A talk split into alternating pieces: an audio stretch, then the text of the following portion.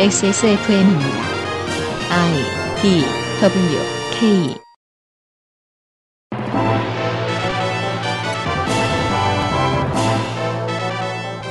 그것은 알기 싫다. 특별 기획 22 국정감사 기록실 정무위원회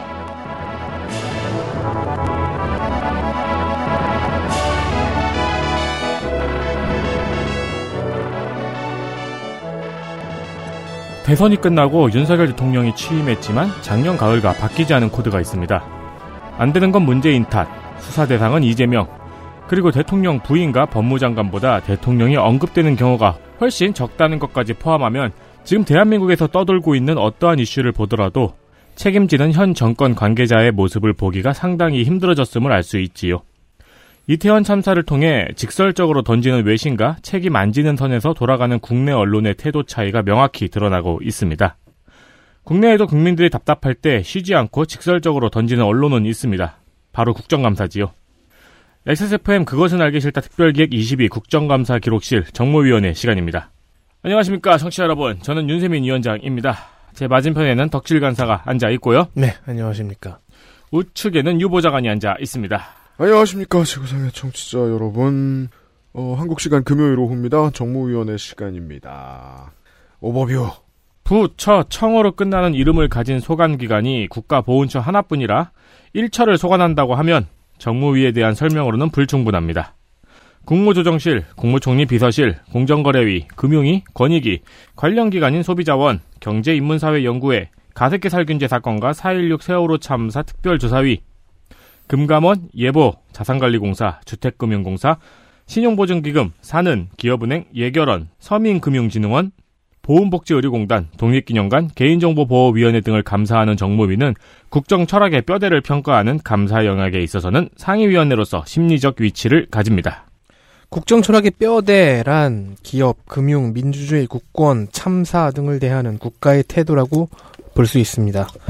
관련 법안들을 수호권하는 정무위, 작년과 동일하게 민주당 경기 수원 을 백혜련 위원장, 민주당 간사 충남 눈산 기름 금산 김중민 등 14명, 여당 간사 경남 창원 마산 회원 윤한홍 등 9명, 비교섭 무소속 양정숙 1명입니다. 광고 듣고 시작하지요 QBN 한국 레노버에서 도와주고 있는 그것은 알기 싫다 특별기획 22 국정감사 기록실 정무위 시간 곧 시작합니다. 여행 많이 다니자던 아내. 중학교 올라가는 첫째. 늘 내 걱정뿐인 우리 부모님. 사랑하는 사람들을 위해 늘 건강하자는 그 말. 꼭 지키고 싶습니다. 건강을 천연스럽게 큐어바이 네이처 큐비엔 세계에서 가장 많이 팔리는 노트북 브랜드 레노버 뛰어난 가성비로 당신의 라이프 스타일을 변화시킬 아이디어 패드. 지금 바로 액세스몰 전용 특가로 구매하세요. Lenovo for those who do.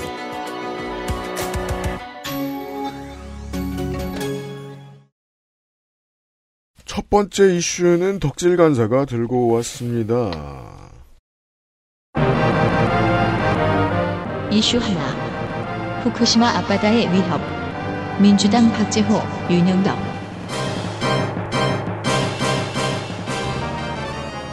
박재호 의원은 국무조정실에 물 관련 질- 질의를 많이 했습니다. 낙동강 하류 상수원의 수질 문제는 지역구 부상과도 연관이 있고 다른 물로는 후쿠시마 앞바다가 있었습니다. 예. 4일 국감에서 3번가량 질의를 했는데 내용은 사실 의원실의 조사보다는 JTBC의 단독 보도 내용입니다. 물론 뭐 저희가 감사를 다 보진 못합니다 물리적으로 불가능합니다 동시에 여러 위원회가 진행이 되니까요. 영국하고 스페인 축구를 아무리 좋아해도 그 리그의 전 경기를 다 볼 수 있는 사람은 지구상에 존재하지 않아요. 정무위 내용을 다 보진 못했지만 그럼에도 불구하고 이 소감은 있습니다. 후쿠시마 바다에서 흘러 들어올 수 있는 오염에 관한 문제는 언론보다는 국회가 좀 더 소극적으로 보입니다. 지난 10월 3일 JTBC 뉴스는 주일 대사관이 우리 정부에 보낸 정보 문서에 보고죠. 후쿠시마 항만 먼 바다에서 방사성 물질이 별로 안 나왔다는 내용이 있습니다. 그런데 정작 도쿄전력 홈페이지에는 세슘이 많이 검출됐다는 내용이 공개되어 있습니다. 주일 대사관이 뭘 가라로 했거나 도쿄전력 같은 이제 사기업이 내놓은 자료를 일본 정부가 믿고 있지 않다거나 일본에서 많이 나왔다고 하는데 우리나라가 많이 안 나왔다고 하는 음. 거잖아요. 홈페이지에도 있는 내용을 대사관이 빼놓은 건데요. 음. 박문규 국무조정실장 말로는 주일 대사관의 원자력관이 공개와 비공개를 결정했다고 합니다. 당연히 비공개로 결정난 정보는 정부가 국민에게 알려줄 수 없으니 뺀 건데 박재호 의원은 그걸 왜 주일 대사관의 직원이 결정하냐고 반문했습니다. 맞는 말이죠. 외교 문제거든요, 이건. 그리고 윤영덕 의원실은 김홍석 한국원자력 책임연구원을 증인으로 신청했습니다. 예. 김홍석 연구원은 후쿠시마 방사능 유출을 감시 검증하는 IAEA 검증단의 한국 측 전문가로 참여하고 있습니다. 이 검증단에는 11개국의 전문가들과 IAEA 사무국의 전문가들이 들어가 있습니다. IAEA, 또 되게 발음하기 힘드네. 의 사무총장 라파엘 그로시의 발언을 보면 이 팀에 한국 대표도 있으니 신뢰성 높다는 말을 합니다. 뭐 나쁘게 해석하면 신뢰감을 주려고 넣은 것일 수도 있고요. 아무튼 우리나라 대표도 참여하는 이 검증단의 활동에 대해 국무조정실장은 보고받은 게 없다고 합니다. 네, 이 정부는 필드에서 뭘 하면 아무도 보고를 안 하는 체계가 잡혀 있는 것인지 그냥 있는 건 알고 있다. 계속 비슷한 얘기를 합니다. 이런 식으로 나와버리면 이 문제를 탓하느라 국제원자력기구가 후쿠시마 방사능 물질을 점검하는 문제에 있어서 상당히 엉성하다는 지적을 할 시간도 없어져 버립니다. IAEA에서 두 번 중간 보고서를 발표한 것만 말하고 정부 차원에서 그 내용을 취합해서 홍보하거나 쉽게 풀어 설명하거나 한 적은 없다는 겁니다. 네, 부전제를 찾는데 저희는 시간이 많이 걸립니다. 없어요. 그런 것보다는 지금 약간 기조가 일본 방사능 문제를 애써 숨기려는 기조가 보이는 거잖아요. 그렇게 해석할 수도 있죠. 예를 들어 이제 사람을 화나게 하는 뭐 한 3단계. 협상이 지지부진하다. 그러면 조금 화날 수 있습니다. 근데 이제 무슨 일이 있는지를 말 안 해준다. 그럼 조금 더 화나죠. 제일 화날 때는 언제죠? 그게 아니고 잘못된 게 아니라고 적극적으로 해명할 때입니다. 그 3단계로 안 갈 때 이제 전략이 나오는 거죠.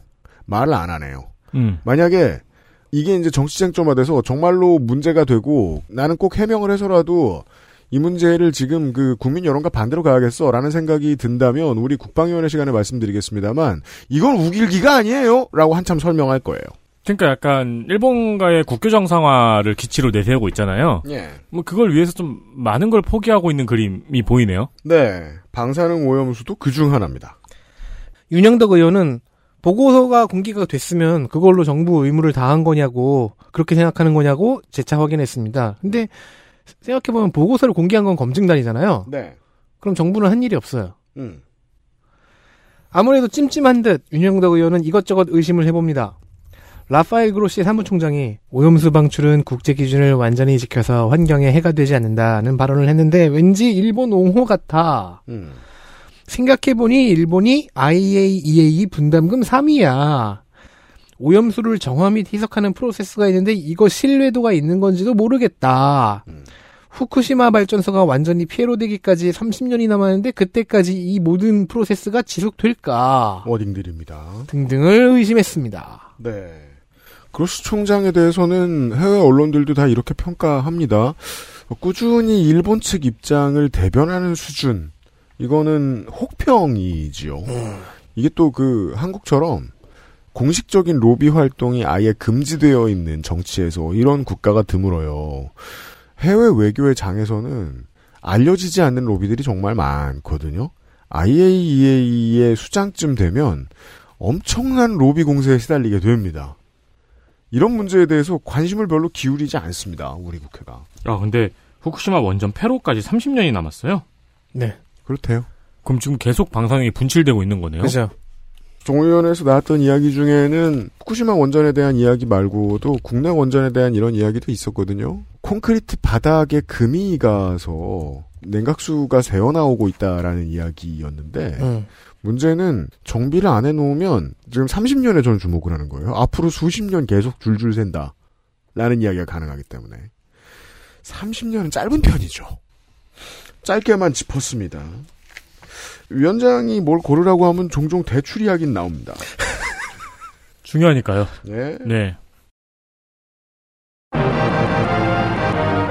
이슈 2. 여러 가지 대출 이슈. 민주당 윤영덕, 오기형, 양전숙, 소병철. 국민의힘 유동.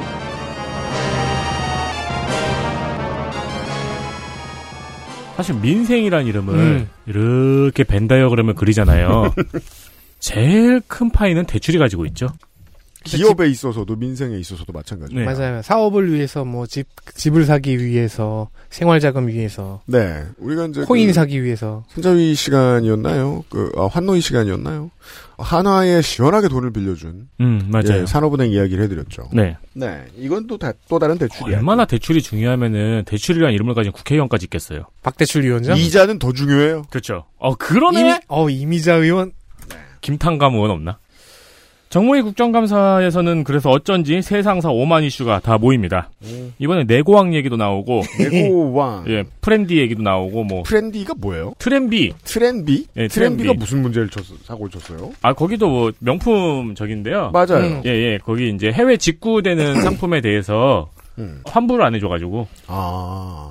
관련해서는 그, 저, 반란인가요? 거기에 대표가 뭐, 방송에 나와서 뭐, 할인 쿠폰을 쏜다는 이런 얘기를 했다가. 반란 같은 경우는 이제 내고왕에 나와서 네. 17% 할인 쿠폰을. 그게 내고왕이에요? 네, 네. 아. 할인 쿠폰을 회원들한테 쏜다 그랬는데, 네. 회- 할인 쿠폰이 발송되기 하루 전에 네. 가격이 17%보다 더 높이 올라가 버린 거예요. 우와, 대박.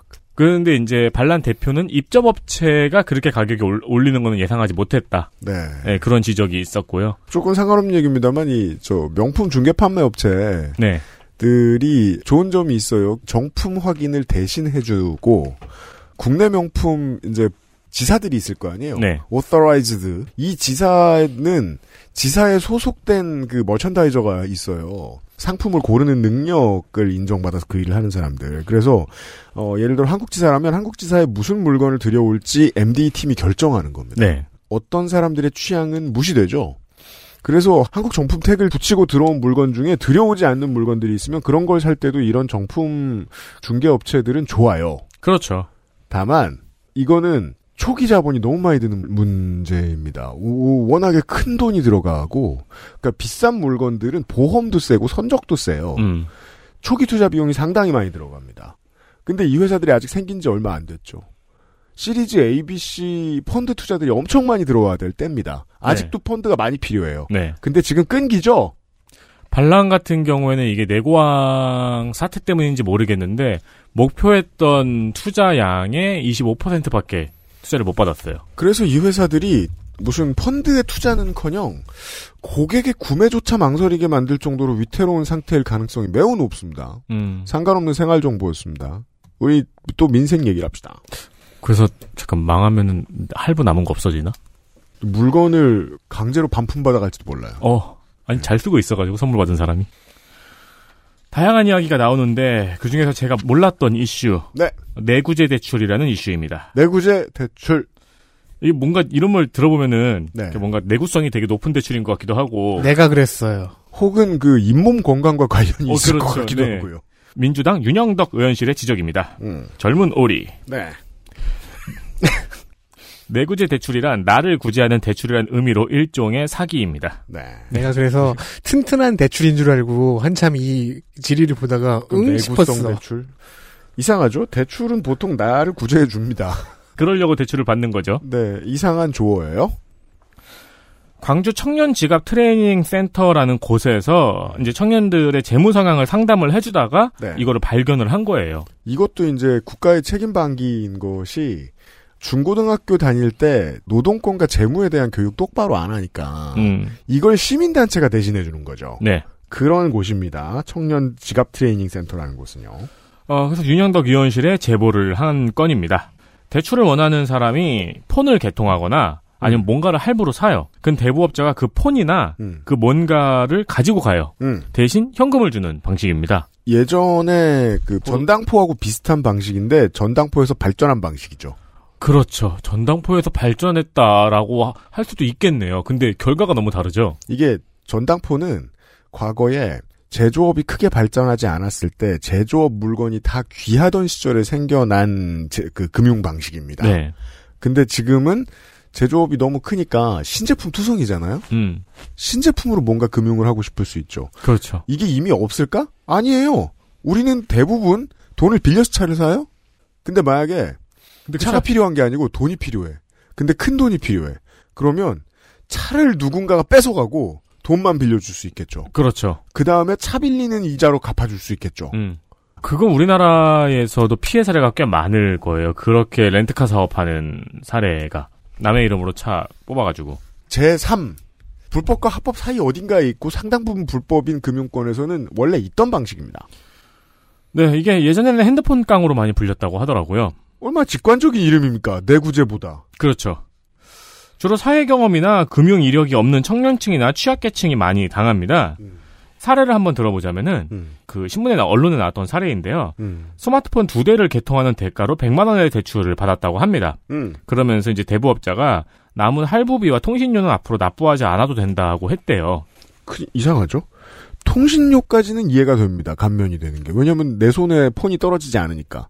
근데 할부를 납부하지 말라? 뭐 제일 비싼 요금제를 써가지고 보조금을 많이 땡겨받았으면은 예. 그 계산이 가능할 수도 있겠죠. 그죠. 이랬으면 사실 이때부터 물러났어야 되거든요. 많은 사람들이. 하지만 우린 상상력을 동원하면 이 누군가 혹했겠구나. 네. 멍성한 양반들은 이해할 수 있어. 잠깐만 그러면 그냥 그 사람의 개통을 받으면 되잖아. 쓸 사람이 음. 어차피 안 내면. 그러나 세 달 뒤에는 900만 원의 통신료가 청구되는 거죠. 네. 그게 안 들어가 있던 거죠. 제대로 설명하지 않았던 거죠. 당신은 어떤 방식으로 앞으로 결제하는 것에도 통신료를 물게 된다. 그렇죠. 어, 왜냐면 휴대폰 소액 결제가 있으니까요. 그렇습니다. 심지어 이게 사기를 당했잖아요, 사실상. 음, 어, 이 대부업자가 잡혔어요. 음, 그럼 본인도 불법을 행했기 때문에 벌금을 물게 됩니다. 그렇습니다. 약 10년 전부터 유행했다고는 하는데 많이 알려지지 않았나 봅니다. 음, 네. 국감이 좋은데 쓰였군요. 네, 주로 대포폰도 이런 방식으로 많이 양산이 됩니다. 그게 저도 이제 이번에 알게 된 게 재밌는 게 대포폰은 보통 범죄를 위해 씁니다. 대부분의 경우. 근데 문제는 그 대포폰을 누가 쓰고 있으면 어떤 호구 잡힌 청년이 그 대포폰의 사용 요금을 대납해주게 되어 있는 시스템이 상당히 오랫동안 공고해졌다는 거예요. 이제 업자들의 입장에서 이런 거예요. 일수 돌리던 기술자들이 많이 있을 거 아니에요. 여기 붙어 있는 사람들 중에. 근데 이걸로 일수도 돌려. 소액 결제도 돈도 벌어. 근데 대포폰이 필요하다는 사람이 와. 이걸 줘요. 음, 그리고 소개비를 또 받습니다. 네. 한 거 없이 돈을 되게 많이 벌게 되죠. 구글에 검색만 해도 광고하는 페이지를 볼 수 있습니다. 제가, 제가 지금 검색을 해봤는데 가계통 내구제 폰테크. 넌 이제 오늘 밤부터 그 광고 뜹니다. 예. 폰테크는 안, 뭐, 휴대폰 요금 대납 뭐 이런 얘기도 있네요. 그 업체 나도 본 것 같은데 자기네는 합법이라고 얘기하고 음. 있을걸? 음. 네. 한국대부금융협회 등록업체. 음. 이거 사실 뭐, 뭐 우리 세대도 다 이해할 수 있는 음. 거라고 생각합니다. 20대의 삶에서 제일 충치처럼 성가신, 항상 성가신 것 중에 하나가 통신료죠. 그렇죠. 한국에서는. 네. 왜냐하면 다른 생활비에 비해서 좀 비싸거든요.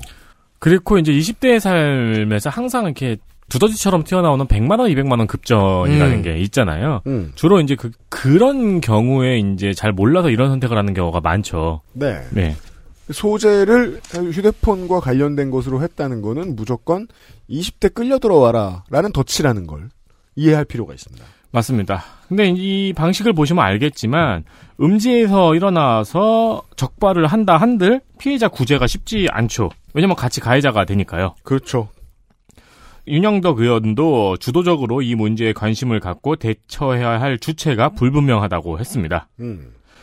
이복현 금감원장은 해당 사안에 대해서 금감원의 권한인 부분도 있고 음. 또 여러 권한에 근거하지 않더라도 타 기관에 협력을 요청 가능한 부분이 있다라고 말을 했습니다. 네. 적극적인 자세로 이슈에 대해서 기관장이 직접 관심 갖고 나서겠다고 말을 했는데 음. 문제긴 문제예요. 확실히 이거를 어떻게 보면은 경찰이 나서기도 애매하고, 음. 예, 뭐 금감원이 나서기에도 애매하고, 통신사가 나서기에도 애매하고, 10명, 100명, 이제, 동네에서 일수놀이 하던 사람들은 그런 사람들 잡으라고 지자체 경찰서의 경제과의 형사들이 있는 겁니다. 음, 그 사람들의 후신이라고 보았을 때 이건 보통은 경찰의 일인데, 이게 이제 지역 범죄가 아니다 보니 사이버 수사대로 넘어가게 되고요. 네, 이게 제가 이 말씀을 드리는 게, 금감원은 보통 이런 사람들 안 다룹니다. 보통 이제 가이드를 만들어서 경찰에 준다거나 하는 협조를 할 수 있는 거라고 생각합니다. 저는 지금 금감원장이 하는 말도 우리 책임 아닌데요로 넓게 해석할 수 있다고 봅니다. 음. 절반은 맞는 말인데 그렇다면 행안부가 나서야 되는 문제겠지요. 요즘 네. 바쁜 행안부가. 이런 업자 한 사람이 뭐 1년에 한 2, 3억 챙겼다고 생각해 보자고요. 그러면 피해자는 몇십 명 정도일 음. 거예요. 음. 국가와 경찰력의 입장에서 보면은 건당 뭐 천만 원 정도의 소소한 범죄입니다. 20대는 천만 원 고리 잡히면 인생 망가집니다. 그렇죠. 네. 네. 금액이 말해주는 것보다 훨씬 중한 문제다라고 저는 생각합니다. 이게 이제 만약에 100만 원 급전이 아쉬운 20대 청년 한 사람과 지금의 이재용 회장을 비교하죠. 그러면 이재용 회장에게 필요한 어, 세금 부담 6조 하고 동일한 거라고 생각하는 게 정치의 올바른 태도가 아닐까 싶습니다. 남은 여생을 위해서 한 몇 조가 깎여야 되거든요, 그 사람은. 청년들은 어른들이 노리는 자원을 너무 많이 갖고 있죠. 예. 그러합니다. 자, 금융에 대한 이야기 또 하나. 이슈 셋 금융올림픽 민주당 김한규 박용진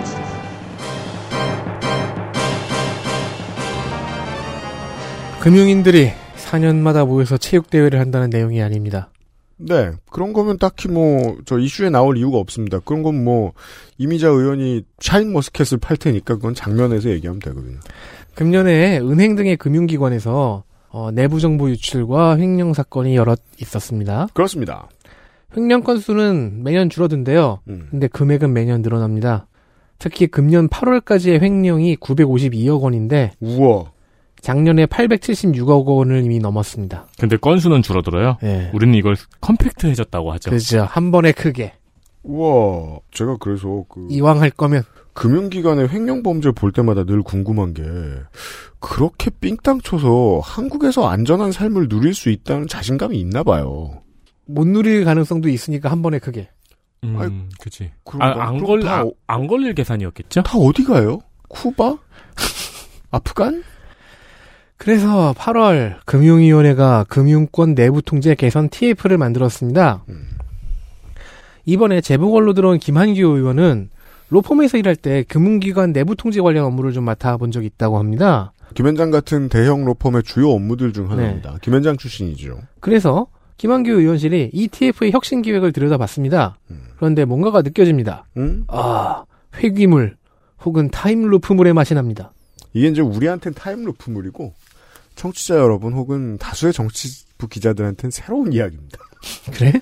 이렇게 그러니까 계속 반복되는 얘기인데 모르시는 분이 너무 많다는 얘기입니다. 4년 전 2018년 금융권 내부 통제 혁신 보고서라는 게 있었습니다. 음. 그로부터 다시 4년 전인 2014년 금융위 금감원 내부 통제 강화 방안이라는 게 있었습니다. 8년 전까지 가네요. 다 내부 통제잖아요. 그리고 4년 주기군요. 두 문서와 이번 문서의 다른 점은 최근 사례 소개 부분이었답니다. 심지어 복부십니다. 4년에 한 번씩 큰 사고들이 나고 그에 대한 혁신 방안이 나, 나오고 내부 통제를 하자 하는데 내용이 다 똑같은 겁니다. 음, 그러니까 뭐 나름 이제 금융권에서도 국가에서도 그 안전망을 촘촘히 쳐놓고 있지만 음. 감이 빠져나간 용자가 있으면 축하합니다. 이런 얘기 아니에요. 우승. 이게 실무, 4년 뒤에 만나요. 실무자 입장에서는 네. 이렇게 전설처럼 인수인계되는 문서가 하나 있었군요. 그니까요. 네. 실무자들 입장에서는 얘네 가끔씩 내부 통제 한다 어떤다 막 꼴값을 떨거든. 그때 이 문서 열어가지고 사례만 고쳐. 이러는 문서가 내려오는 게 있나 봐요. 예, 비서. 감히 열어보지 말 것. 현행 규제 체계는 금융기관과 회사의 내부 통제를 외부 통제로 규율한다. 음. 그래서 불확실성이 크고 실효성은 적다.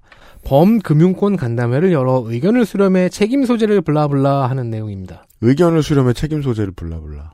지금 이태원 참사에 대해서도 이런 얘기 꺼내려고 하는 사람들이 있죠. 의견을 수렴한대. 뭔 소리야? 내부 통제를 잘하려면 내부 인원 얘기도 들었긴 해야 하니까요. 근데 들어서 바뀐 게 없다는 게이 지금 이 4년마다 반복되는 이 보고서에서 알 수 있잖아요. 아니 왜 어떤 사건은 사건을 보자마자 해결책과 책임 소재가 보이잖아요. 그런 사건에 대해 이런 말을 하는 사람들이 더러 있는 겁니다. 음. 그렇죠. 시간을 가지고 뭘 네. 하겠다. 그러니까 도끼파의 범죄를 해결하는데 음. 옆에 식칼파의 의견 수렴을 하겠단 말이잖아요. 네. 아니면 영, 뭐 전국 조, 조폭 연합의 의견 수렴을 하겠다는 말처럼 들릴 수도 있는 거잖아요. 음. 아 근데 그게 맞을 수도 있는 있어서 그래서 한번 들어봤는데 음. 그래서 전국 조폭들이 다 자기 의견을 냈는데 음. 반영이 안 돼요. 음. 자, 그래서 김한규 의원은 그딴 것보다 모니터링부터 일단 잘 하고 내부 통제에 미흡해서 회, 회사가 사고를 쳤을 때 훨씬 엄격하게 제재를 해야 한다. 매번 똑같은 방안만 만들면 매번 똑같은 방안만 만들고 끝나는 거잖아요.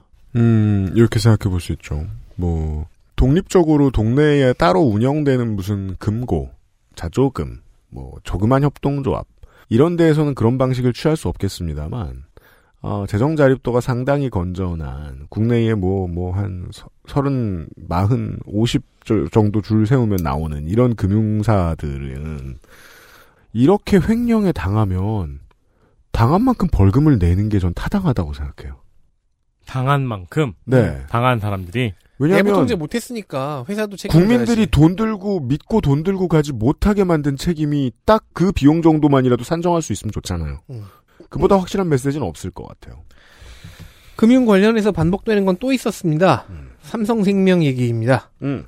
보험업법 106조. 보험회사가 계열사 주식을 자기 총 자산의 3%보다 많이 소유하지 못하도록 되어 있습니다. 음. 그런데 삼성전자 주식 있잖아요. 음. 삼성생명은 15%, 삼성화재는 6%를 소유하고 있습니다. 보란 듯이라고 하죠. 당연히 불법인데 음. 삼성생명에서는 금융당국이 이렇게 해도 된다고 했다. 네. 취득 원가로 계산하면 3%가 안 넘는다. 이런 이상한 말을 했습니다. 음? 어떻게 취득 원가로 3%가 안 넘을 수가 있지? 그 취득 원가로 계산하면 아. 안 넘는다.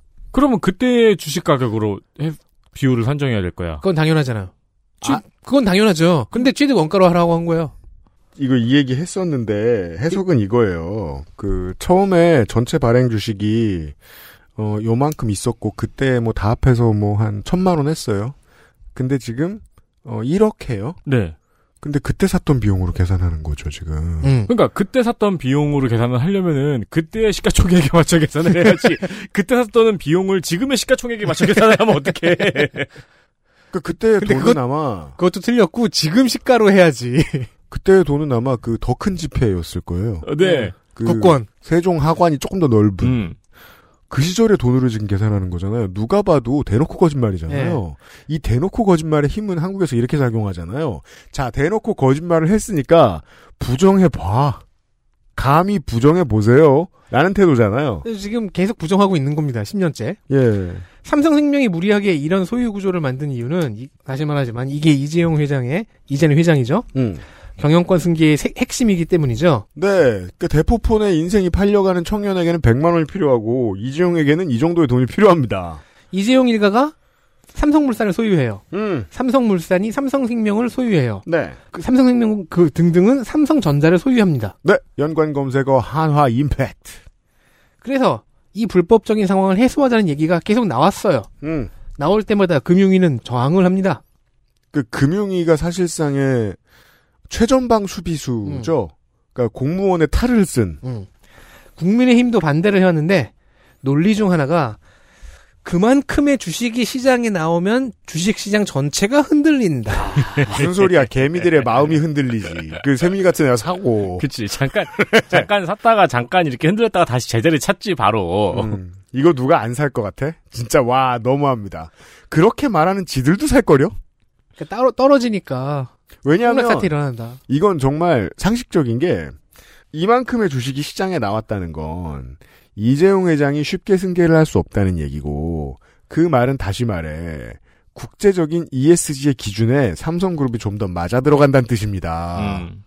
근데 주식을 안 사? 그리고 꼭 주식을 시장에 푸는 방법만 있는 것도 아니에요. 그렇죠. 네. 네. 무슨 TSMC earning surprise 얘기하면서 삼성이 주저앉고 지는 해인 것처럼 말하는데 실제로 시장에서 그렇게 보는 사람이 누가 있을까 싶습니다. 반도체를 누가 만들 수 있다고? 음. 세계에서? 아무튼 그래서 박영진 의원은 연착륙 방안에 더해 5년의 유예 더하기 2년 더 유예 하는 법안을 냈어요. 그러니까 너네들이 그렇게 막고 싶으면 이 정도까지 오케이 해줄게 어때? 음, 음. 음. 그랬는데 역대 금융위원장들은 삼성생명의 자발적 조치를 주문하기만 했습니다. 아, 이건 성가비의 지각을 바라보는 저죠. 자발적 조치를 주문한다. 아, 그러니까 성가비는 나의 이재용. 국민의힘 같은 경우에는 삼성생명을 공격을 하긴 해도 네. 이 경영권 승계 관련 문제는 결코 건드리지 못하나 보네요. 이게 왜 비합리적이잖아요. 이 역시 일종의 토템이라고 봐야 하는 거 아닌가 싶어요. 음. 그 토템을 지킴으로써 마음의 안정 말고 뭘 얻을 수 있을까? 전체적으로 요 코드를 하나 짚고 싶은 게 이번 정권이 들어온 다음에 국가 경제의 파이 전체가 커지지 않는 방향으로 적극적으로 밀고 있단 말이에요. 일본의 21세기 초 같거든요. 여기에 경계를 여기 이것을 경계하라는 의미에서 일본 국민들이 민주당으로 정권 교체를 진짜 실로 오랜만에 해줬는데 동일본 대지지로 날아가기 전까지 그걸 이제 관련된 경제 개혁을 하려고 했고 일본 국민들이 20년 전에 느꼈어요. 이 우파 정권 더 이상 국가 경제가 부흥하는 걸 원하지 않는 거 아니야? 음. 그러자면 개혁이 수반되어야 돼서 자기들 밥그릇이 날아갈 거라고 생각해서 그렇죠, 그렇죠. 지금 그런 느낌이 커요. 삼성의 경영승계를 열심히 봐주려고 한다는 것도 이건 국가 경제에 도움이 되는 선택은 아니거든요. 자발적 조치를 주문했다는 말은 음. 그러니까 말은 했다는 겁니다. 네. 2018년 최종구 위원장이 처음 말을 했고 음. 이후에 은성수 고승범 위원장도 어, 말을 하거나 시사하거나 침묵했습니다. 음. 그런데 삼성생명은 그런 말을 들은 적이 없다는 입장입니다. 심지어 듣지도 않았대요. 보청 기사 죠. 국회에서 목 제일 뻣뻣한 게 삼성 관계자입니다. 공무원이 아니라 8년, 동, 장관직이나. 어, 8년 동안 모르쇠 침묵이 반복됐고 2년은 이상호 모순이 반복됐습니다. 음. 아니 그러면 취득 원가로 계산하면 3%가 안 넘는다는 말은 누가 한 거야? 삼성생명이요. 음. 그래서 이번에 박용진 의원실은 증인으로 삼성생명의 전영묵 사장을 신청했는데 음. 간사 합의에서 이승호 부사장으로 급이 낮아졌습니다. 합의를 봐야 하는 간사는 두 사람입니다. 국민의힘 간사, 민주당 간사. 국민의힘 간사가 사장님이 바쁘다고 말했음을 알 수 있습니다. 음. 이승호 부사장, 당신은 이재용 일가가 아닌 회사의 계약자, 주주, 소비자를 위해 일한다고 했다. 네. 삼성생명이 초과 주식을 조금씩 처분하면 유배당 계약자들과 주주들에게 배당금이 돌아간다. 음. 매각 이익만 당장 21조가 넘어요. 음. 오너 일가를 위해 일하는 사람 아니라며 음. 왜 꺼립니까? 전후 모습입니다. 음. 자, 그리고 매각하라는 말 들은 적 없다고 했잖아요. 음. 근데 대여섯 번의 사례가 이미 있고, 음. 어, 옆에 김주현 금융위원장, 예전에 최종구 위원장 때부터 그런 말 한 적 있는 거 아시잖아요? 네. 그럼 이제, 네, 확인해봤더니 했더라고요. 그렇죠. 그렇다면 상호 모순이다! 상호 모순을 영원히 지속시킵니다. 24일 종합감사 때까지 이행계획서 초안 만들어와라! 음. 그리고 뭐, 뭐, 별 얘기 없습니다. 네. 참고로 박용진 의원의 금년 국감 메인 테마는 삼성생명이 확실했습니다. 음. 공정위와 금감원 국감에서는 삼성생명의 다른 위법행위, 어, 삼성 SES가 자원관리 시스템 구축, SDS? 네, 네. 자원관리 시스템 구축 사업 마감을 못 지켰어요. 음. 근데도 삼성생명은 배당금을 청구하지 않은 사건이 있었습니다. 네. 금융위와 공정위가 이걸 부당지원이나 배임이 아닌 무혐의로 처분하고는 음. 금감원에 통보하지 않은 점을 캔에서 가져왔거든요. 음. 열심히 치고 있습니다. 공유 킥보드 얘기 이번에 안 하죠. 네. 아주 비슷해요. 저한테는. 삼성이나 금융이나 공유 킥보드는 움직이는 것 자체가 대부분 불법이죠. 음, 네네. 어떤 대부분의 상황에서 인도를 갈 때 불법적 요소가 다분하고요.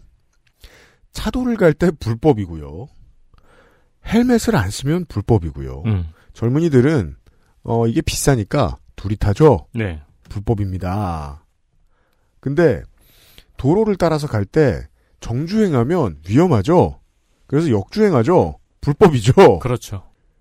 불법은 어마어마하게 많습니다. 안전모를 그래서 신, 신용을 내서 걸어놨어요. 근데 머리에도 잘 안 맞고 기분도 안 좋아요. 냄새도 이상하고 음, 안 써요. 불법이죠. 누군가가 썼다가 집에 들고 가든지 어딘가에 버려요. 아, 100% 훔쳐가죠. 그래서 충원을 안 해요. 불법이죠. 모든 게 불법입니다. 근데 왜 운영하죠? 운영 안 하면 해결되잖아요.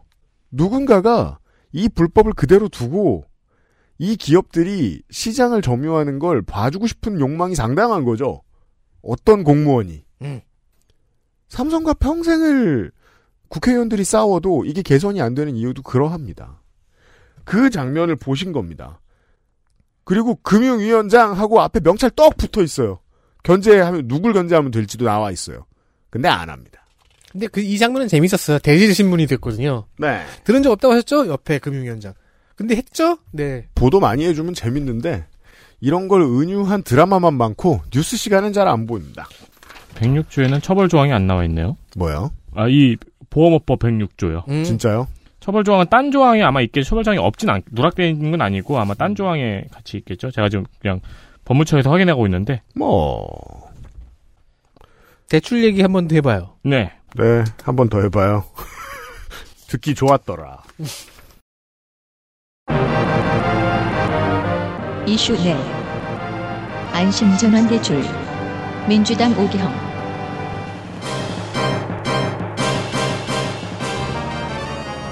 얘기하는 김에 국감장에서 지적했던 대출 문제가 하나 더 있습니다. 그렇죠.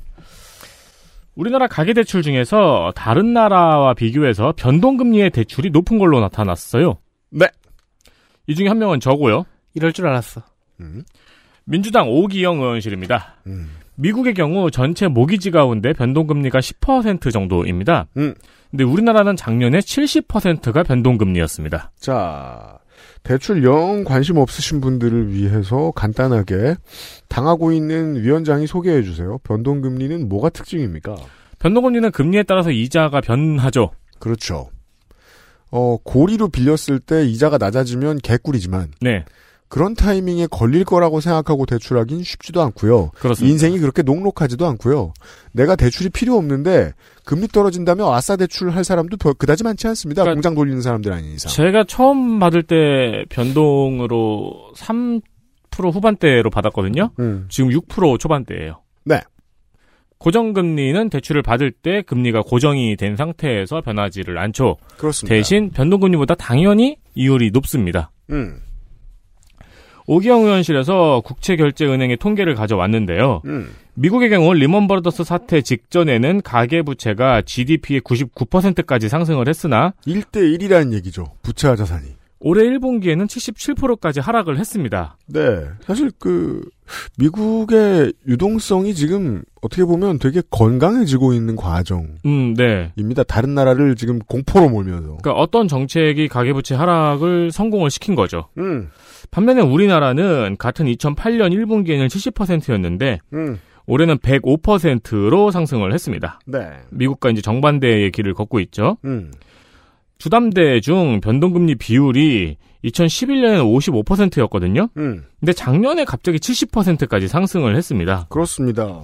그러니까 주택담보대출을 한 사람들 열의 일곱 명은 요렇게 지금 하고 있다는 것입니다. 네. 그러니까 모든 커뮤니티에서 곡소리가 계속 나오는 거죠. 맞습니다. 내 월급의 대부분이 지금 이자로 나간다. 그러니까 사실 이건 아니, 그 저는 이렇게 생각해요. 월급의 대부분이 이자로 나갔으면 그 사람이 처음부터 좀 잘못한 게 있어요. 과실 5, 5 정도 봐요, 저는.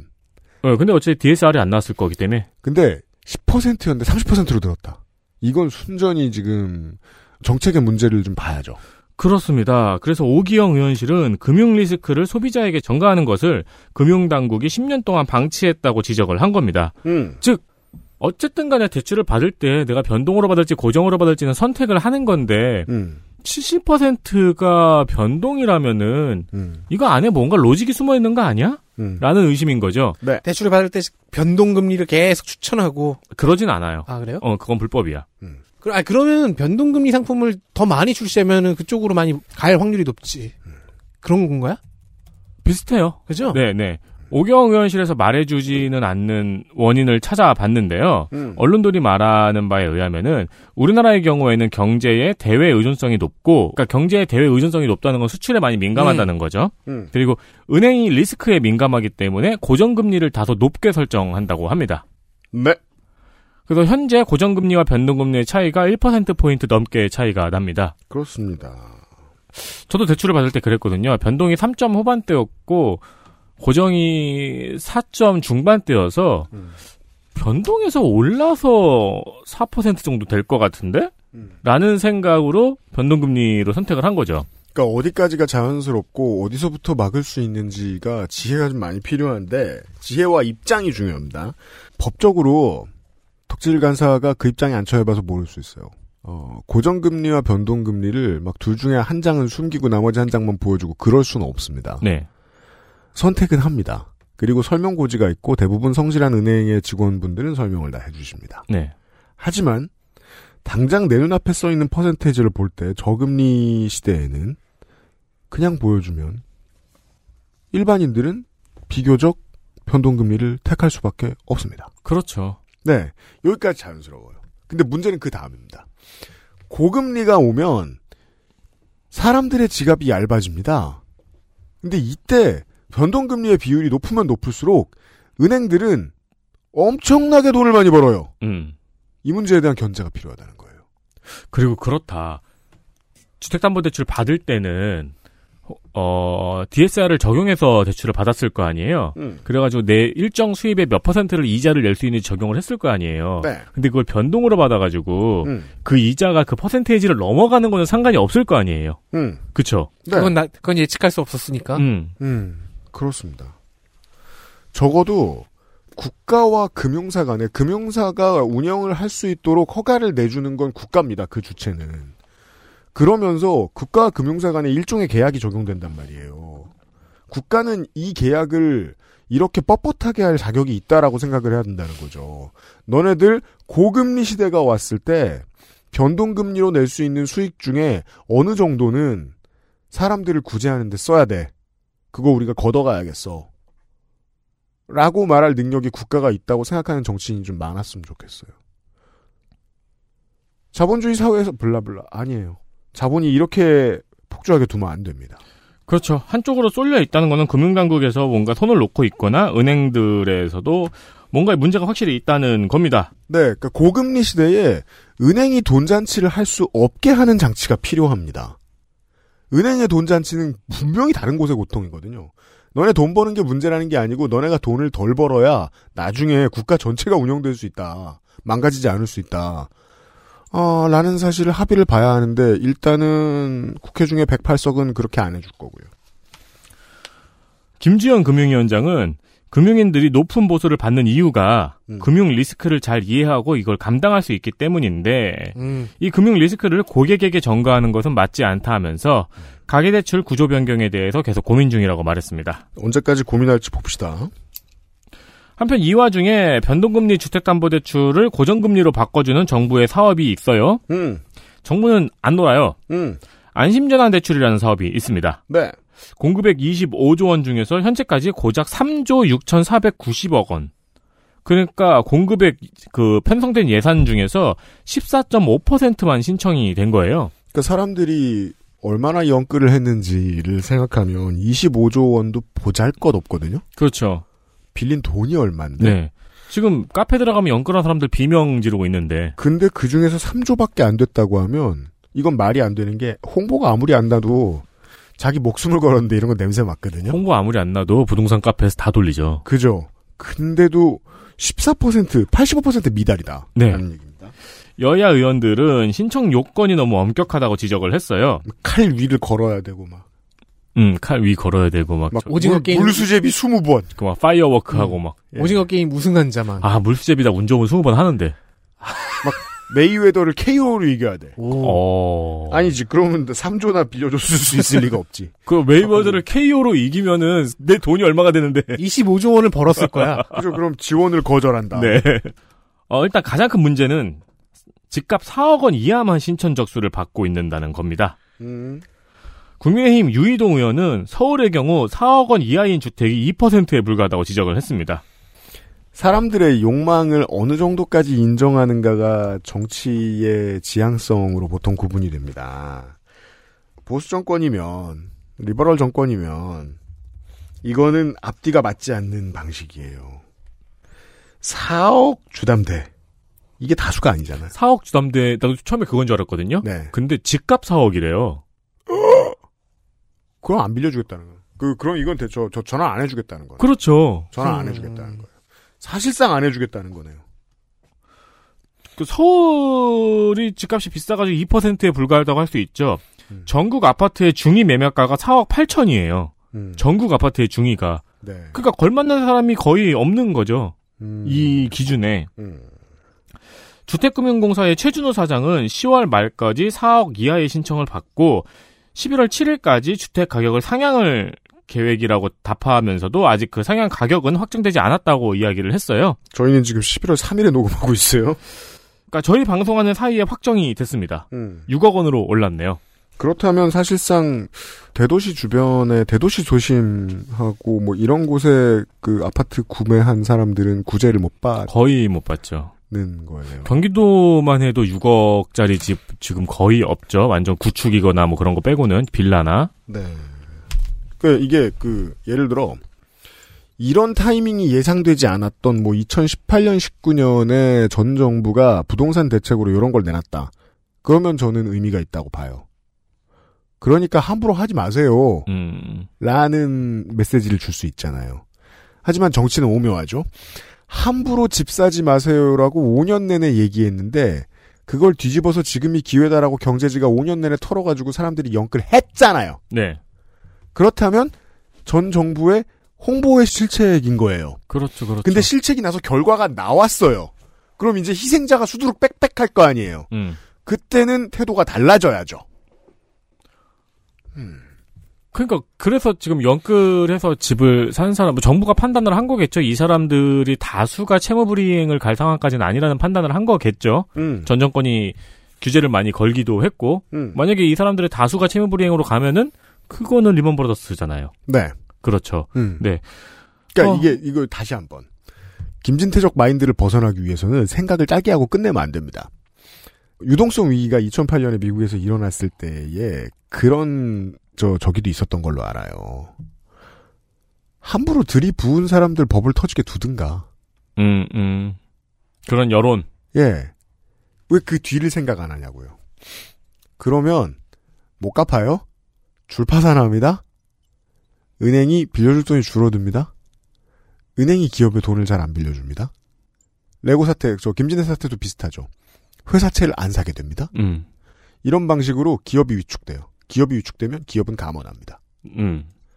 나 함부로 버블에 투자 안 한 사람인데도 잘릴 수 있어요. 그렇죠. 국가경제 정체가 그렇게 한꺼번에 무너지는 겁니다.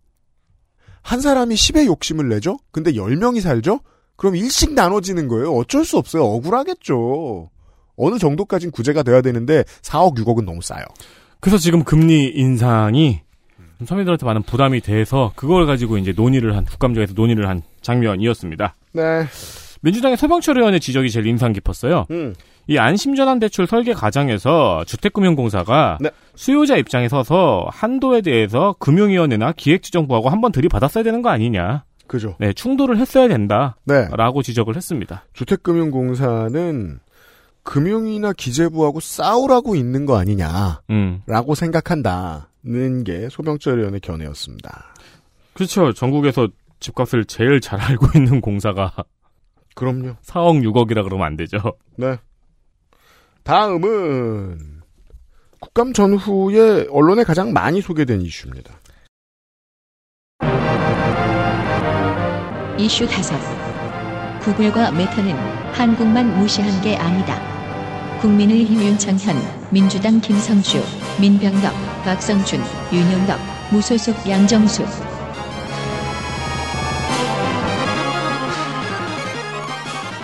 한국이 무시당했대요.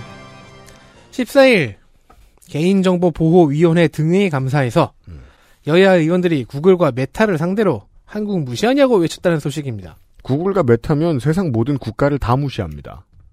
왜냐하면 구글과 페이스북 등에서 개인정보 사용 동의 절차가 유럽과 달라도 너무 달랐거든요. 아, 옛날에 로보캅 보면서 음. 거기 행정부보다 사기업이 더 세잖아요. 음. 어, 그거 진짜 SF고 그런 일이 있을까 싶었는데 이렇게 빨리 올 줄 몰랐어요. 네. 기업이 국가보다 센 날이. 인류를 무시하는 회사죠, 대표적인. 구글과 메타. 음. 최근에는 최고는 트위터로 갑자기. 갑자기 갑자기 예, 인류애가 떡 하락했습니다만. 알고 계세요? 트위터에 트럼프가 돌아왔어요. 일론 머스크. 가 열어줬구나. 음. 영정 풀자마자 다시 가입하는 그 자존심 없음도 놀라워요. 음. 네. 자기가 만든다던 SNS 트루스는 어떻게 하고 아무튼 유럽보다 한국을 무시한다는 얘기예요. 개인정보 보호위가 조사한 결과 개인정보 보호법 위반 행위였습니다. 음. 구글을 예로 들면 유럽의 경우 그 동의 절차가 5단계로 이루어져서 음. 세세하게 설정하고 동의할 수가 있습니다. 음. 그런데 한국에서는 그 많은 항목을 싹 다 옵션 더보기에 접어서 넣고 음. 기본값은 동의에 체크해 놓고 있습니다. 음, 이게 이제 UX에서 편안함을 제공하죠. 근데 UX에서 편안함을 제공할 수 없는 한계 지점이잖아요. 기본값을 동의에 체크하는 건 불법적 요소가 다분합니다. 다분합니다. 메타, 즉 페이스북과 인스타그램의 경우엔 이용자가 인지할 수 없도록 전문을 쫙 다 보여주는 형태로 동의를 구합니다. 음. 그런데 이런 형태로 동의를 구하면 행태 정보라고 하는 부류의 개인 정보는 원래 수집하면 안 됩니다. 음. 하지만 우리는 모두 한 큐에 동의를 눌러버렸잖아요. 옵션 더 보기에. 덕분에 한국인 가입자들의 행태 정보는 무조건 맞춤형 광고에 활용됩니다.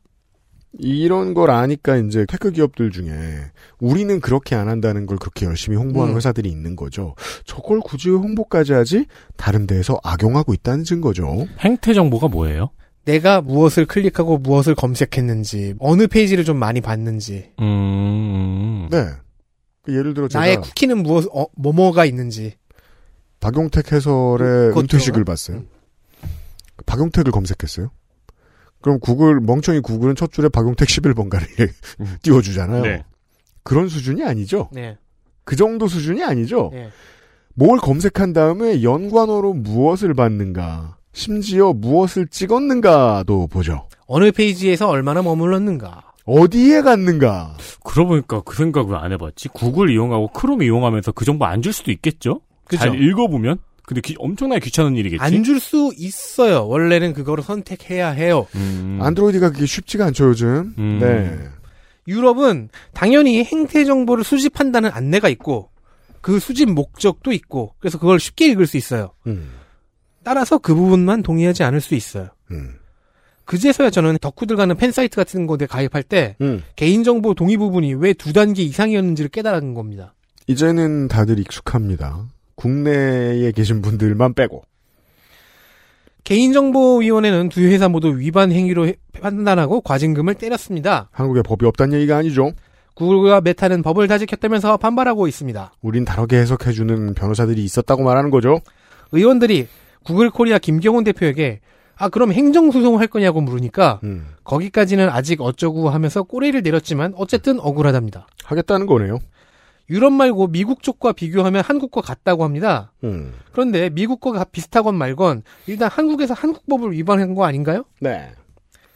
김진아 메타 코리아 대표는 좀 더 이상한 답변을 했습니다. 음. 과징금 제재는 메타 본사에 내려진 것이지 메타 코리아와는 연관된 부분이 없어서 대답을 못하겠답니다. 헐 대박. 음. 자기는 커뮤니케이션 역할만 한다는군요. 음. 아니, 이 메타코리아 사장이랑 구글 코리아 사장은 신기하더라고요. 와, 그래요? 그 책임회피 발언이, 그러니까 아무 말도 안 하고 갔어요. 사실상. 그 전문가군요. 네, 이, 이런, 그러니까 이런, 자기는 메타 본사의 이름 모른다. 심지어 구글 코리아 사장은 한국 내 유튜브 프리미엄 가입자도 모른다고 그랬어요. 그러니까 조직이 커지면 그리고 그 오너의 그립이 셀수록 임원은 책임 회피에 유능한 사람들이잖아요. 아니, 한국 내 유튜브 프리미엄 가입자를 모르는 사람이 왜 사장으로 앉아있냐고요. 본사가 알겠지. 그럼 여기는 뭐죠? 그럼 그러니까요. 사- 여기, 여기 사장은 그럼 무슨 일을 해? GP인가요? 경계 어. 거의 그 수준이에요. 매출도 뭐 싱가포르 매출이니까 자기는 상관없다 그러고 한국 내 매출도 그 GP에선 보통 이제 좋은 생각을 읽고 그렇죠. 예. 거의 선우임 간 대화를 하고 맛있는 밥을 먹고 다 다인가 봐. 구글 코리아, 메타 코리아 뭐 하는 회사인지 모르겠네요. 그런데요 민병덕 의원에 따르면 구글과 메타는 이미 유럽에서도 한국에서와 같은 꼼수를 부리다가 걸렸습니다. 그래서 과징금도 맞았어요. 음. 프랑스에서 2019년에 맞은 과징금이 구글은 2032억 원, 메타는 831억 원이었습니다. 음. 달리 말하면 유럽에서 했던 짓을 한국에서도 하고 있습니다. 자, 제가 왜 그 말씀을 드렸는지 설명되는 순간입니다. 구글과 메타는 한국만 무시한 게 아니고요. 전 세계를 무시해 보고 왕 하고 달려들면 그때 가서 아 여긴 달려듦 하고 체크를 한다는 겁니다. 그리고 한국이 이제 달려든 거예요. 자 이게 얼마나 좋은 경영 방식인지 기업 입장에서 보자고요. 일단 다 어겨 봅니다. 음. 맞아요. 봐주는 나라 몇 개 남죠? 남는 장사죠. 음, 맞아요. 예. 그 외에 나머지 돈 계산은 과징금을 그렇게 세게 내지 않은 다른 방법들이 있겠죠. 그 해당 나라의 좋은 로펌을 구한다거나. 음. 예. 음, 이런 겁니다. 아니면 법이 미비한 나라라거나 한둘이겠습니까? 음. 한편 유이동 의원은 구 한 게임이었던 회사 있죠 NHN 음. 여기서 만든 서비스 핑크 다이어리의 개인정보 정책을 걱정했습니다. 그 뭐라요? 네. 이건 여성 전용 앱인데 생리 주기와 같이 아 여성의, 맞다 그거지. 예, 여성의 생애 주기 관리가 가능한 무료 앱입니다. 음. 한국 사용자는 14만 정도로 추산되는데요. 음. 즉 14만 명의 신체 정보가 모여 있다는 어, 이건. 더 민감 정보구나. 행태 정보만큼이나 혹은 그보다 더. 네. 제가 이게 이 이름을 까먹었어가지고. 그런데 NHN은 일부 자회사를 중국으로 옮겨놨어요. 음. 그중 하나인 NHN ST가 음. 회원 정보를 위탁 관리합니다. 음. 중국 혐오 혹은 중국 공포가 살짝 묻어나는 질이긴 한데 중국으로 회원 정보가 넘어갈 수 있다는 걱정은 타당합니다. 음. NHN 측의 입장. 거기는 고객센터 솔루션을 맡은 거고요. 음. 민감 데이터는 한국의 데이터 센터에 저장되어 있습니다. 근데 그쪽에 데이터가 없이 위탁 업체가 관리할 수 있을까요? 그리고 중국의 개인정보 보호법이 조금 특이하다는 얘기는 있는데 그 얘기는 일단 오늘 다루지 않겠습니다. 음. 중국의 개인정보 보호법은 개인정보 위탁법이잖아요, 사실. 정확하게 말하면 좀 특이한 게좀 한, 한두 가지가 있어요. 예. 월경 달력 앱은 그냥 소비도 아니고 건강 정보잖아요. 그러니까요. 그리고 이 월경 달력과 같은 건강 정보는 저는 그냥 소비에만 이용되지도 않고 금융에도 이용된다고 저는 알고 있습니다. 아, 그렇구나. 그러니까 미친 듯이 잘 지켜야 되는데 네. 개인인 소비자들이 그걸 지키고 싶으면 거기에 입력을 안 할 거 아닙니까 또? 그리고 음. 지금 이 세 가지 경우를 다 보면은 개인 정보에 특히나 민감 정보가 한국 역외로 반출될 가능성들이 자꾸 생겨나는 거거든요. 네. 이미 어느 정도 꽤 많이 새어 나갔을 것이고. 네. 제가 이래서 우울한 미래가 온다고 자꾸 떠드는 겁니다. 자, 이슈들을 확인하셨고요, 올해. XSFM입니다.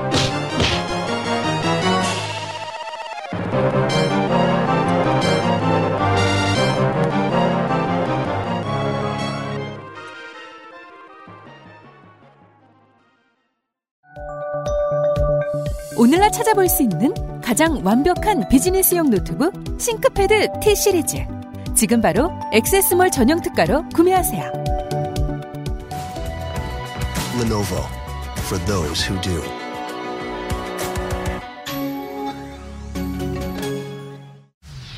인체 적용 시험을 마친 프리미엄 원료 MSM. 관절 건강엔 QBN.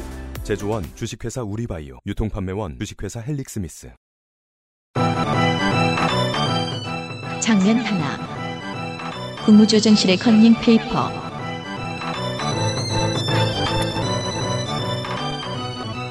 첫 번째 장면입니다. 정무위 시간입니다.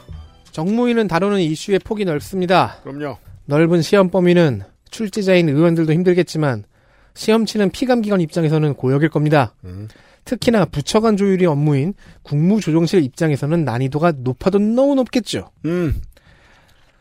총리를 보좌하는 국무총리실 산하죠. 국무조정실은 자 국무조정실에서 만든 문서 하나가 각 부처별 장관의 정책 보좌관들에게 보내졌답니다. 음. 여기에는 상임위별 주요 현안과 그에 대한 답변 기조가 적혀 있습니다. 야, 나름 싱크탱크 같은 게 있군요. 즉 국정감사용 컨닝 페이퍼입니다. 그렇죠. 근데 이런 건 필요합니다. 왜냐하면 기조의 일관성을 지키는 건 아주 중요하기 때문에 고위공직자들에게. 아니에요. 음. 답변 기조가 적힌 건 이번이 처음이에요. 네.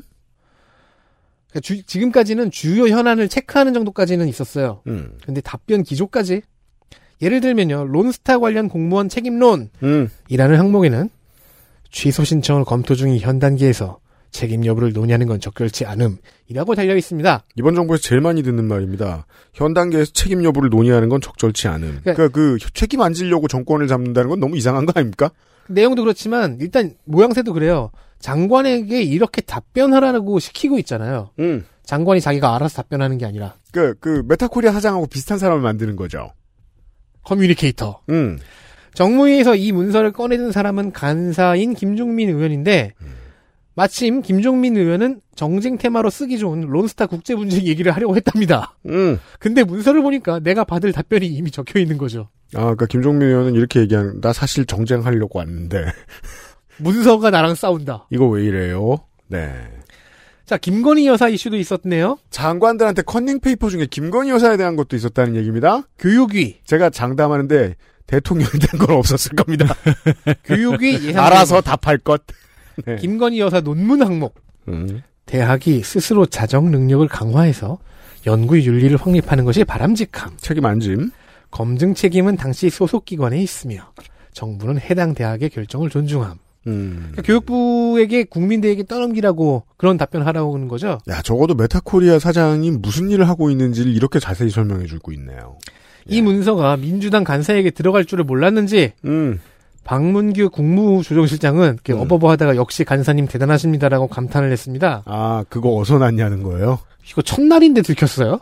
그런데 음. 이 문서가 국민의힘 의원들에게도 간 것으로 의심이 됩니다. 아니, 민주당 의원한테 들어갔는데, 국민의힘 의원한테 안 들어가면 그건 너무하잖아요. 아니요, 국민의힘 의원한테 주고 민주당 의원한테 안 줬는데 김종민 의원이 어디서 가져온 거예요. 음. 설마 진짜? 그게 이쪽의 순리죠. 그러니까 공평하게 다 줬으면 그거 망한 거란 말이야. 이미. 그럼 뭐야 원래 뭐 합을 짜는 건 알고 있었지만 질문과 답변을 아예 합을 짜겠다는 이야기네 진짜로. 그리고 네. 또 하나 코드가 있는데 그 이번 정부가 안 들어줄 거야. 국회에 대한 저기 자, 죄송합니다. 국회에 대한 어, 이해가 너무 부족한 게 옆방 옆방이 다 다른 당이잖아요. 보좌관들 다 점심 먹으면서 이거 주고 받거든요. 이게 새 나가지 않을 거라고 생각했으면 어마어마한 멍청함이죠. 들어보실까요? 의원님들한테 제시 에, 에, 드린 거는 아닙니다. 예. 저희 내부적으로 내부 자료가 어, 저 역시 간사, 간사님 대, 대단하십니다. 오전에 어디 자료를 보니까 요 Q&A대로 질의응답이 이루어졌던 사례가 뭐 환노이랑 몇 군데가 나왔어요 지금. 그래서 여러 의원님들이 이걸 참고로 해서 아마 국감을 준비하시는 모양인데 그래서 뭐 이 자료 좋은데 우리도 줘요. 왜 우리만 참여해요? 음, 이런 얘기 나오고요. 그 환노위 몇몇 위원회 중 하나가 과기정통위입니다. 음, 과방위예요. 음, 자, 이부작 영화의 첫 편은 빌드업 용도죠. 음. 이, 지금은 빌드업 1편이고요. 음. 과방위에서는 정무위보다 더 크게 이권을 갖고 난리가 났습니다. 헐. 과방위 시간을 기대해 주시라고 제가 지금 말해야 되는 거죠? 네. 그 이게 되게 동, 불쾌해. 동참하기 싫어. 컨닝 페이퍼 will return in 과방위. 저 기획에 동참하기 싫어. 그러니까 왜 기조를 네가 나한테 임마. 이게 일 하기 귀찮아하고 책임지기 귀찮아하는 사람이 많죠. 그러면 다른 것보다 가장 먼저 사라지는 게 견제의 기능이에요. 음. 견제해야 할 장이 요식행위가 되니까. 음. 그렇죠. 견제도 일이잖아요. 예. 이렇게- 서로 서로 대본 주고 받은 거는 좀 음, 찌질하다. 네. 다음은 인형 얘기. 장면 둘. 국감장에서 사라진 쇼맨십.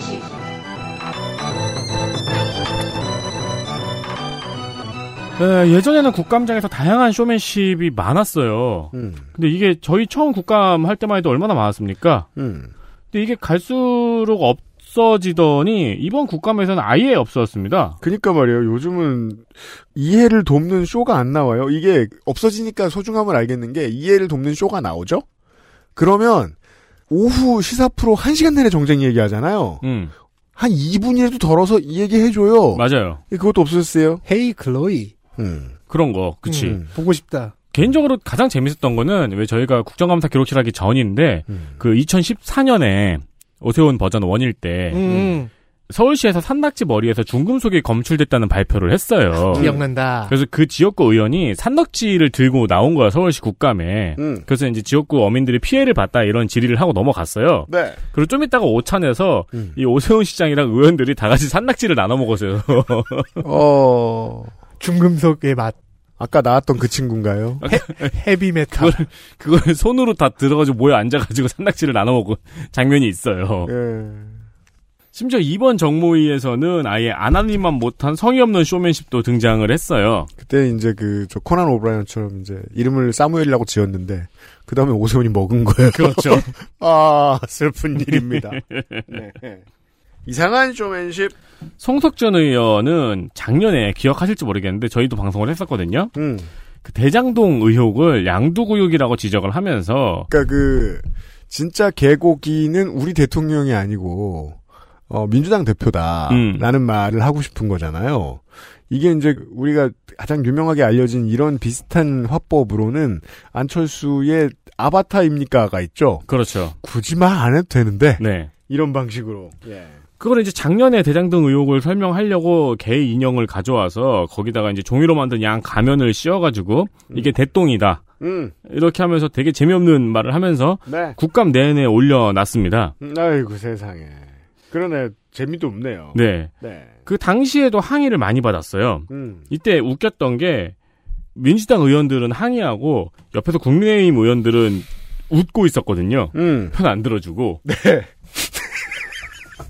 저기 뭐야? 음. 이후에도 국감이 끝나고 국감 끝난 다음에 국토위 전체 회의에서도 또 그 인형을 꺼내가지고 질타를 받았어요. 물론 이게 개 인형이니까 좀 그런 게 생각날 수밖에 없는 게 보통 개들은 신나는 일이 있죠. 그럼 어디에서 아끼는 자기 인형을 물어옵니다. 그건 100이면 99의 개가 그런 습관을 가지고 있습니다. 그러니까 상관없는 맥락에서 내가 좋아하는 인형을 들고 흔들 필요는 없다라는 말씀을 드리고 싶은 거예요. 들어보실까요? 그렇죠. 작년에 국감 내내 들고 다닌 걸 국감 끝나고 들고 나오니까 의원들이 이렇게 반응을 했어요. 음. 대통령 좀 갖고 오세요. 아이 또 들고 오냐?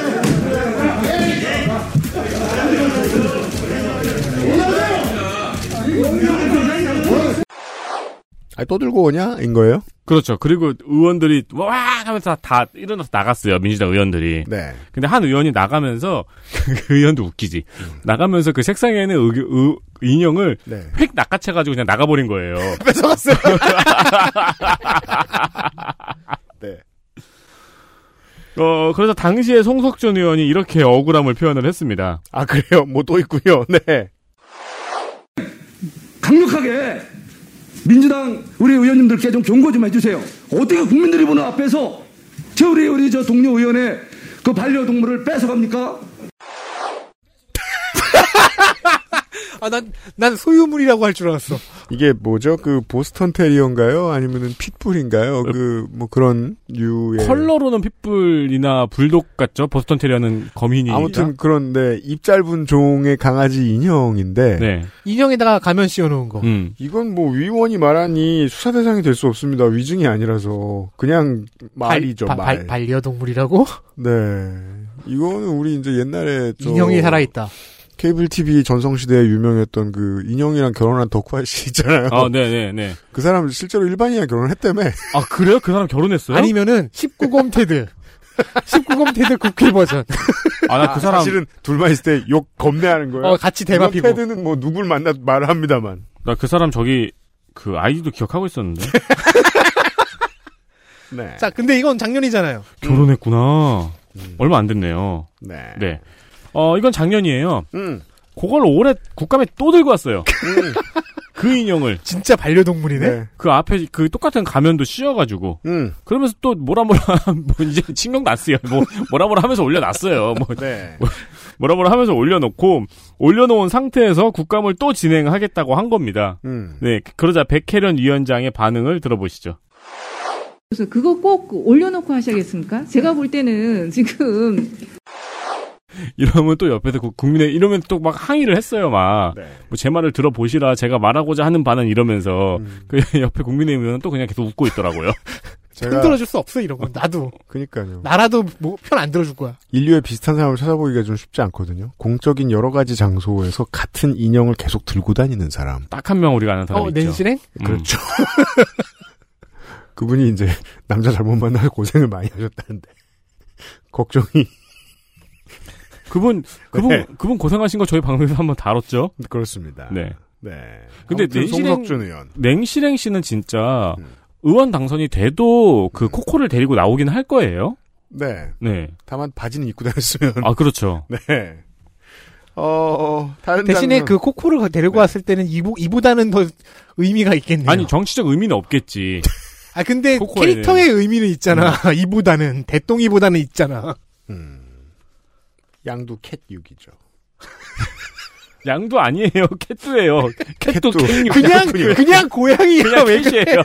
네. 가끔 양 가면 씌우잖아, 그게 인형에다가. 네. 마지막 장면입니다. 장문 셋. 이재명이 돈을 받았다면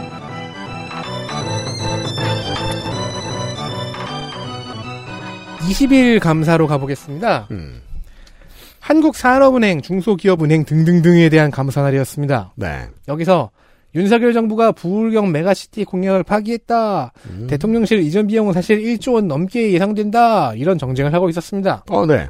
방어에 나선 여당의 윤한홍 의원. 음. 대통령실 이전 비용 얘기는 틀렸고 정확히는 뭐 496억 플러스 25억이 맞다. 음. 부울경 메가시티 얘기 그건 뭐 경남 도지사가 했던 얘기다. 사실에 입각해서 논쟁하자. 음. 고 방어했습니다. 네. 이 발언은 의사진행 발언은 기회를 받아서 한 거예요. 음. 그래서 야당 간사인 김종민 의원은 아 그냥 자기 발언 시간으로 해라. 네. 그러니까 의사진행 발언으로 반박을 하고 뭐 재반박하고 하면은 죄다 의사진행 발언 얻어 논쟁만 하다가 국감 시간 못 한다. 음. 다 간다. 음. 그런 논지를 했, 예, 얘기를 했어요. 음. 실제로 국감 파행이 대부분이 이렇게 의사진행 발언과 신상 발언 주고받다 일어나니까요. 맞습니다. 그러니까 저도 그럼 신상 발언을, 저도 그럼 신상 발언을 하다가 이제 참고 있을 수 없어서 의사 진행 발언 신청. 본 감사가 늦게 진행되죠. 네.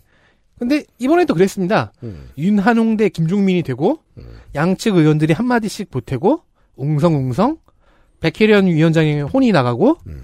그런 평범한 정쟁 심화 도중에 네. 윤한홍 의원이 이렇게 소리쳤습니다. 그럼 내가 이재명 대표 뭐 돈만 얻었다고 이야기하고 내려보면 가만히 있었겠습니까? 상황은 평범한데 대사가 좀 이상합니다. 음. 자 사실이 아닌 내용을 논거로 삼지 말라는 게 윤한홍 의원의 논지였는데 음. 그에 대응하는 민주당 쪽 이슈로 예를 든 게 이재명이 돈을 받다입니다. 아, 그러니까 내가 이재명이 돈 받았다고 말하면 민주당 여러분이 가만히 있겠습니까? 라는 말의 대전제는 음. 이재명은 돈을 안 받았다군요. 바로 그게 윤한홍 의원이 주장하는 꼴이 되었습니다. 그럼 수사 끝. 출당. 제명. 이재명?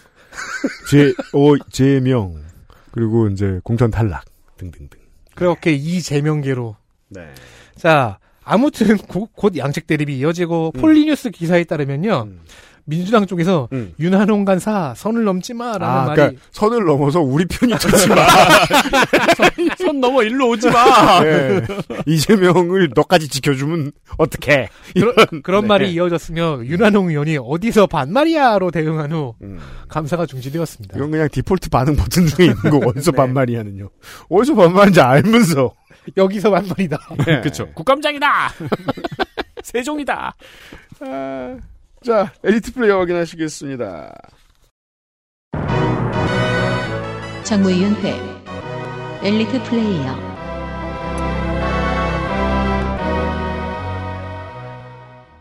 더불어민주당 광주 동남갑 윤영덕 의원입니다. 아, 민생 관련 질의가 많았습니다. 네. 국가 유공자 예우에 대한 문제 제기나 금융 서비스에서 소상공인이 받는 피해, 치킨 프랜차이즈 본사의 횡포, 공익신고자 보호 등 분야를 가리지 않고 다양한 방면에서 뛰었습니다. 은근히 제 눈에는 잘 띄진 않았거든요. 네. 근데 소개할 이슈 후보군을 쫙 뽑아놓고 보니까 윤영덕 의원이 많이 들어가 있어요. 그렇습니까? 여러 각도에서 이슈를 들여다보려는 노력이 보였는데 음. 의원실에 다양한 시각이 많다는 의미로 읽겠습니다. 음. 젊은 오리. 87세대의 바로 후배 정도 되는 이제 플레이어들이 많이 있죠. 지금은 특히 이제 광주에 꽤 많이 있고요. 이게 작년에 비해서 좀 저는 정모이가 로스터가 좀 헐렁해졌다고 생각을 하는 측면이 좀 있습니다. 음. 네. 어, 그래서 더더욱이 1번으로 윤영덕이 뽑혔습니다. 내용까지 다 헐렁했다는 건 아닌데 아무튼 못 들어본 이름들이 많으실 겁니다. 다음은 더불어민주당 도봉을 오기형 의원입니다. 네. 금융 분야에서 많은 질의가 있길래 금융 쪽 출신인가 싶었더니 아니고 변호사 출신이더라고요. 변호사입니다. 기업이 잘못한 부분에는 기업의 책임을 사각지대에서 피해자가 발생한다면 당국의 책임을 잘 찾아서 물었습니다. 더불어민주당 경기 안양 동안갑 민병덕 의원입니다. 여기도 오리네요. 음. 아미 오리. 아니, 씩 오리. 아픈 솔- 오리. 솔저. 더. 비록 감사 중에 한글과 컴퓨터를 한국과 컴퓨터로 잘못 말하긴 했지만 네. 뭐 여전히 잘합니다. 음. 정쟁도 잘하고요. 음. 이걸 이런 논리로 전개해서 정쟁으로 연결한다고 싶은 질의도 있었습니다. 네. 이번에도 넓고 다양한 주제를 많이 다뤘습니다. 그렇습니다. 어, 짚고 넘어가지 않을 수 없는 게 공천이 돼서 이제 국회에 들어온 박원순계들 중에서 부실하거나 일을 못하는 사람은 없습니다. 국민의힘 국민의힘 비례대표 최승재 의원입니다. 네. 독특한 포지션이에요. 음. 소상공인 연합회장 출신인 국민의힘 의원이어가지고 네. 대기업을 겁나 싫어합니다.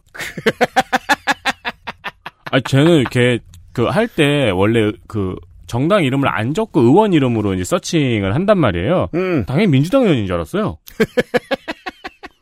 네이버 겁나 싫어하고요. 카카오 대 싫어하고요. 흥국생명의 보험 설계사 탄압, 빅테크 기업의 소상공인 수수료 등을 집중적으로 지적을 했습니다. 음. 네이버의 이혜진 GIO 증인 신청이 철회되자 가장 크게 화를 낸 의원도 국민의힘 최승재 의원입니다. 그렇습니다. 이게 이름 열심히 안 나오니까 이동주 의원 맞죠? 더불어시민당 출신의 이 사람과 더불어서 이제 소상공인 배려 음. 비례인데 위원장의 지적하고 제가 동일하게 생각하는 건 당만 다르고 하는 말은 똑같습니다. 두 네, 사람이 맞아요. 네. 그러니까 당론에 별로 관심이 없어요. 실제로 사실 한국의 인구 비례 구성을 생각하면 소상공인은 비례대표가 더 많이 나오는 게 맞을 것 같다는 생각 좀. 그렇죠. 몇명 더 있어야 되죠. 네. 특히나 그 어, 편의점. 편의점. 프랜차이즈 갑질 문제 때 이 두 사람이 활약을 크게 했었습니다. 네. 이번에 뭐 BHC 문제도 그렇고 음. 사실 국감 때마다 말 나오고 우리가 언론에서 프랜차이즈 갑질 소상공인 문제 같은 거 보는 빈도가 한 달에 대여섯 번은 되지 않을까요? 네. 그러면은 관련 국회의원이 더 늘어나는 게 맞긴 하죠. 그럼요. 관련 길드에서 많이 올라가는 게. 끝으로 더불어민주당 서울 강북 의뢰 박용진 의원입니다. 솔직히 이번에는 조금 너무 디테일한 부분까지 들어가긴 했는데 그래요. 그래도 거기서 이제 거시적 주제를 끌고 나오는 논리 전개가 음. 어, 이번에도 많았습니다. 음. 특히 금년의 메인 테마가 삼성인 게 분명해서 음. 어, 거기에서 약간의 가점을 둬줬습니다. 네. 본인은 이제 비호감이나 분명한 건 박용진 의원실의 어, 보좌관 비서관들은 다들 업계 탑 정도로 보는 게 타당하지 않나. 음, 라는 생각이 아, 듭니다. 일은 뭐 옛날부터 국감에서는 날고 기었었죠. 매우 이번에 조금 부진한 거지. 네. 네, 특히 뭐, 뭐 윤창현 의원이 아좀 질이 좀 짧게 하세요. 좀 길긴 했거든요. 음. 그러니까 아이 의원님 사- 제가 삼성물산에서 사외이사로 계셨다고 지- 더 뭐라고 안 하잖아요 라고 이렇게 들이받아 버리는. 와, 받아버렸네, 진짜. 네, 네. 음. 똑같이 해줬어요. 정무위원회까지 확인하셨습니다. 이번 주 하루 남아 있습니다. 저희들 그대로 내일 과방위 시간에 돌아오도록 하겠습니다. 들어주셔서 감사합니다. XSFM입니다. I D W K